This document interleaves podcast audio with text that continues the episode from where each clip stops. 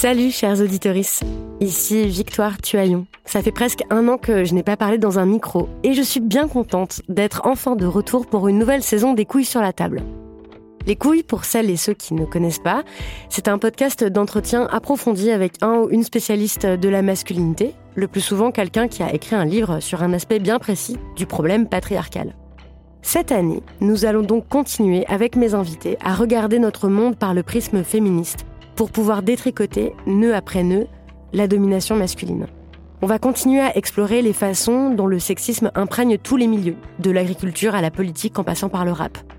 On va continuer à décrire et à comprendre comment se fabrique la masculinité, c'est-à-dire tout ce qui fait qu'on ne naît pas homme, mais qu'on le devient.